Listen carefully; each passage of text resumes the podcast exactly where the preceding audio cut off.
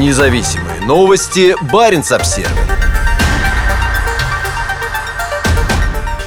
Бывшего учителя искоме задержали по делу об оправдании терроризма. Никита Тушканов из Сыктывкара назвал подрыв Крымского моста подарочком на день рождения Путлеру. В коме в отношении бывшего школьного учителя Никиты Тушканова возбуждено уголовное дело по факту оправдания терроризма. По информации О В Д-Инфо, молодого человека задержали седьмого декабря. восьмого декабря ему должны избрать меру пресечения в городском суде Сыктывкара. На момент написания этого материала заседание еще не началось. Об уголовном деле журналистам сообщила девушка Тушканова, Александра Качанова. По ее словам, поводом для уголовного преследования стал пост Тушканова, посвященный взрыву на на Крымском мосту, опубликованный восьмого октября. Мужчина написал, что произошедшее – подарочек на день рождения Путлеру. Также он посчитал, что де юре украинцы разрушили свой же мост. Помимо этого, рассказала девушка, в материалах дела были указаны комментарии, где говорилось об аннексии Крыма. Никита Тушканов после двадцать четвёртого февраля неоднократно высказывался против войны в Украине. Кроме того, он выступал с критикой российских властей. Так, двадцать третьего января две тысячи двадцать первого года, когда в России проходили акции в поддержку политика Алексея Навального, он вышел на улицу с плакатом «Молчи или умри». После этого против него развернулась травля, а вскоре Тушканова уволили из школы и больше не брали на работу ни в одно образовательное учреждение.